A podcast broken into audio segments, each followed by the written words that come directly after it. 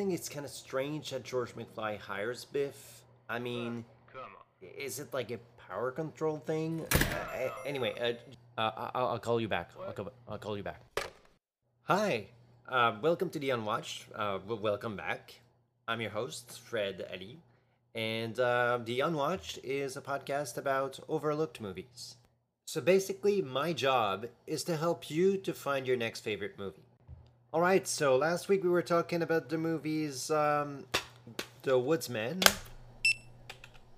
and uh, A Perfect Getaway. Yeah, I know. Maybe maybe it wasn't your cup of tea. For this week, I have something a little different in mind. Our first movie is quite strange. Uh, in fact, I still don't understand why they made it. First of all, it's a remake of a BBC TV special starring Bob Hoskins, and somehow they turned that into a big budget musical starring Steve Martin. Every time it rains, it rains, pennies from heaven. Don't Once upon a time, America was singing the blues. Pennies from heaven. Now, from the music of the past, comes the musical of the future Pennies from Heaven. Starring Steve Martin in a dazzlingly different role as Arthur Parker, the music salesman who believes in a world where the songs come true. No more money in the bank. No cute baby we can spank.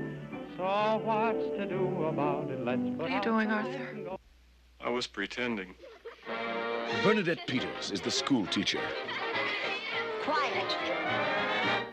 To put things into context, we're in 81, so nobody knows exactly what a Steve Martin movie is. Not even Steve Martin himself. Right off the success of The Jerk, Steve Martin has a really important decision to make. What's going to be his next movie? Instead of starring in another comedy, which is the safe option, or taking the role of Indiana Jones, Steve Martin trains for months to dance and star in a musical. But the public says no thanks. The movie ends up making 2.4 million out of a budget of 22.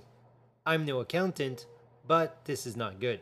Even Fred Astaire himself said, and I quote, I have never spent two more miserable hours in my life. End quote. Steve Martin got the message and from then on made comedy. But even decades later, he still believed he made a great film.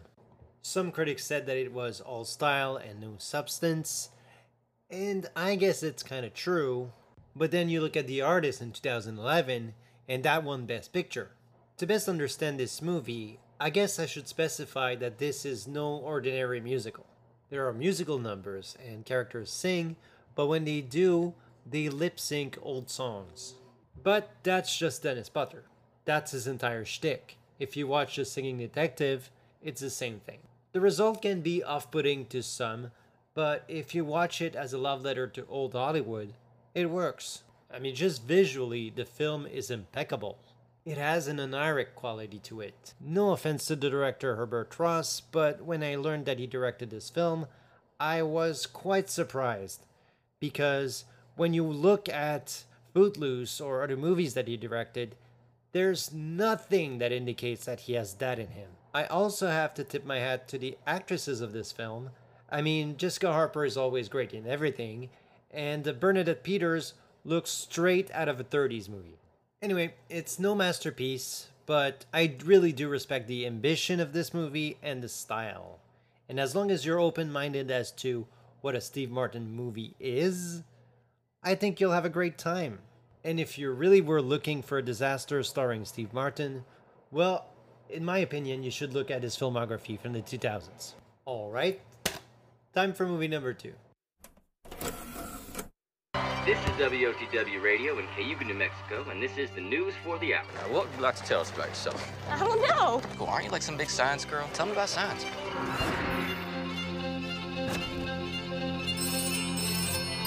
Everett, it's Faye. And the sound came through the board and interrupted your radio show. What a sound.